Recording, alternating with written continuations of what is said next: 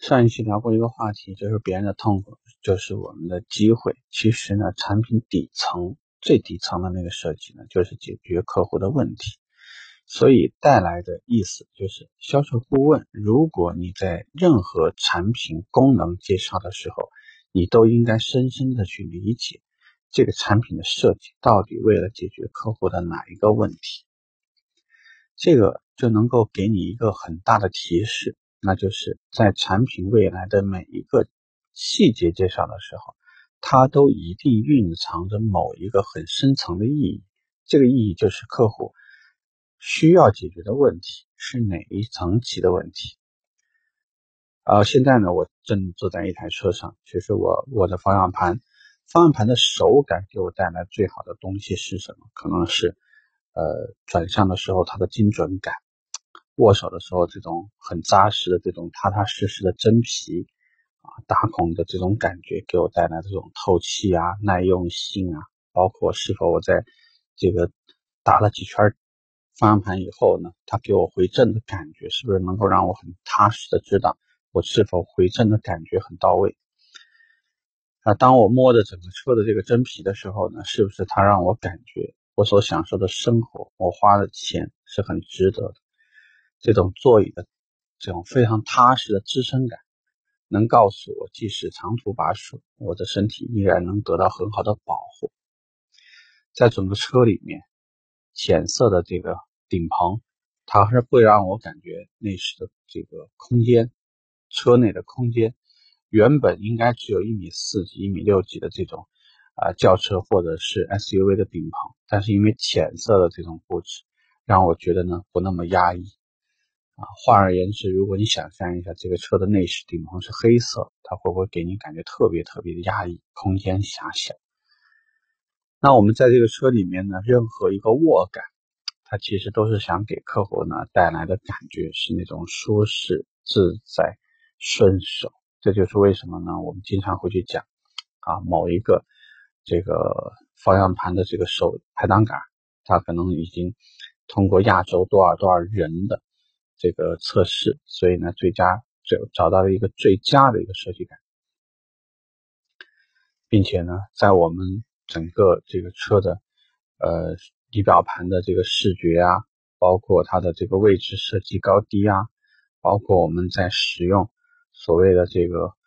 呃中控台，它有一个十七度还是多少度的一个倾斜，这个倾斜符合人体工程学，所以在我们。给客户进行任何一个产品介绍的时候，我们往往容易介绍的是有什么带来什么好处。那至于说这个好处，很具体的说，解决客户哪种需求，其实我觉得就是我们需要在跟客户交流的时候，应该带着这种体会去想，达到的目的就是让客户能够感觉到这个东西。在每一个很细致的功能解决时，它能带来什么便利？你像我现在手头上这台车呢，它带有一个无线充电功能。那我们知道呢，像 iPhone X 啊，有一些车型，包括谷歌以前推出的车型，它都带无线充电功能。我相信在未来的车里面，逐渐都会把有线全部会甩掉，未来一切的东西，我相信都是无线互联、无线充电，都会有大量这样的东西。在这样的功能的情况下，我可能就会倾向于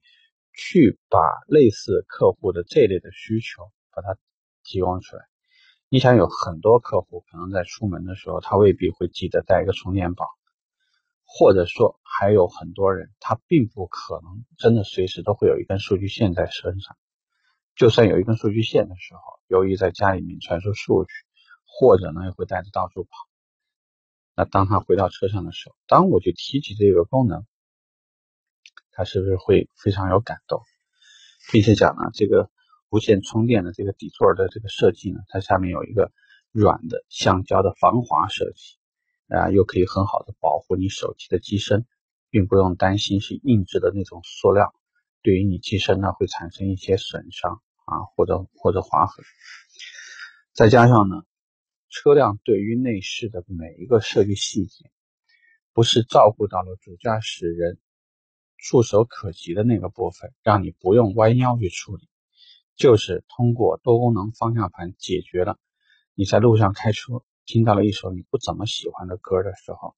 那其实你随时就可以切换掉这首歌，并不需要弯腰去摁那个快捷键，或者去换一个摁一个下一曲。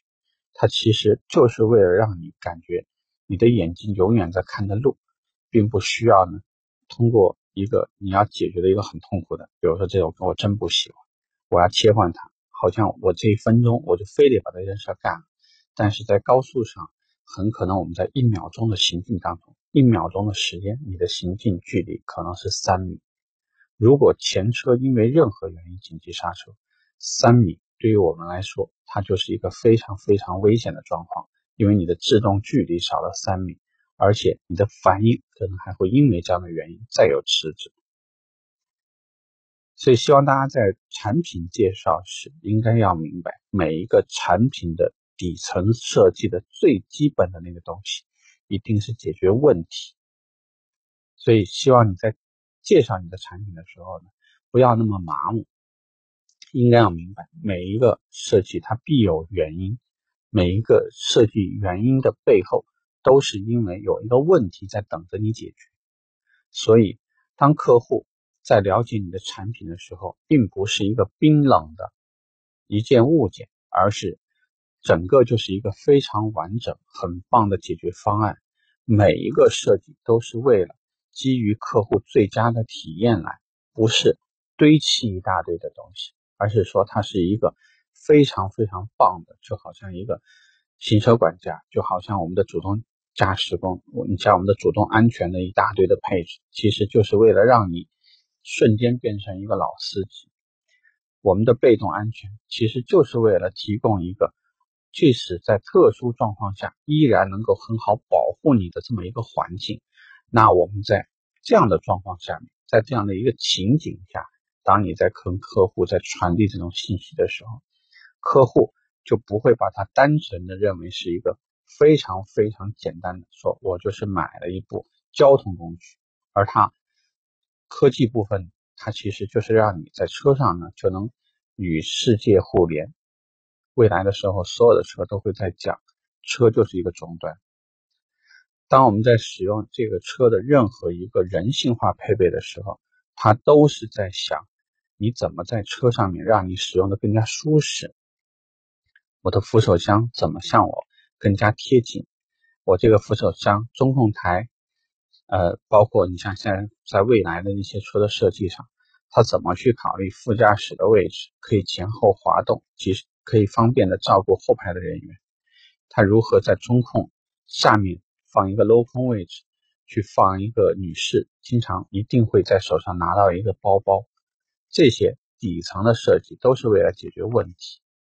所以，如果我们在话术设计的时候，你总是在基于问题在聊这个话题。在聊这个功能，我想客户呢，他更愿意听，也并不会让你整个介绍呢显得那么乏味。就好像说，如果我不是在跟你说这是一个什么，而是先用，你看我们生活中会不会经常出现一个什么什么什么问题？所以你看，在我们这个车上面呢，就出现了一个什么什么样的设计？你比如，我们举个例子说，以前在凯越上面呢，我不知道有没有很多。这个销售人员接触过，凯越呢会有两个设计，是我们以前比较被比较被必讲的一个部分。一个呢是副驾驶呢会有一个雨伞槽，我们大部分的时候会跟客户这么叙说：你看，现在下雨天，是不是我们有一种很痛苦的感觉？当你拎这把湿漉漉的伞进到车内的时候呢，是往哪放都不合适，放在地上呢脏。啊，因为那个脚下面嘛，你脚也在踩，很脏。但是呢，放在座椅上呢是湿的，又会让这个座椅呢，呃，不是会渗透水下去呢，就真的搁哪儿都不合适。有些人呢上车以后呢，还得到处去找有没有塑料袋呀，给他自己垫一下。你看这个雨伞槽的位置呢，真的是设设计的非常到位，就是让我们解决这个问题。咱们上车以后呢。只要很优雅的把这伞呢稍微收一下，搁点就行。还有一个位置呢，就是我们的手扶手这个手套箱。大部分的车呢，其实在手套箱这个地方呢，并不会搁什么重要的物件。但是在炎热的夏天，假设说这会儿呢天气外面正热，我现在呢要去接孩子下课。这个扶手箱它最大的特点，它是可以把冷气呢通过扶手箱那个部分呢可以进行贯通，所以它有一个放饮料的一个位置。打开扶手箱，您可以看到这个地方呢可以放大概四罐饮料。如果这个时候呢咱们放了几罐凉茶或者放了什么。只要您这个车呢开启了空调，那如果当孩子上车的时候，拉开手套箱，把这个拿出来的时候呢，它基本上就是一个比较冰镇的一个状态，喝上去的感觉非常非常的幸福。我想呢，这种介绍往往讲会让客户呢很有感觉。当他去别的车的时候，如果带着这种他认为在生活当中其实是不可避免的状况去讲。去挑选一台车，我真不知道这个世界上还可不可能有第二台车，车上面刚好有这样的功能。所以这个呢，其实是当年凯越能成为一个非常非常受人关注的车的其中很重要的原因，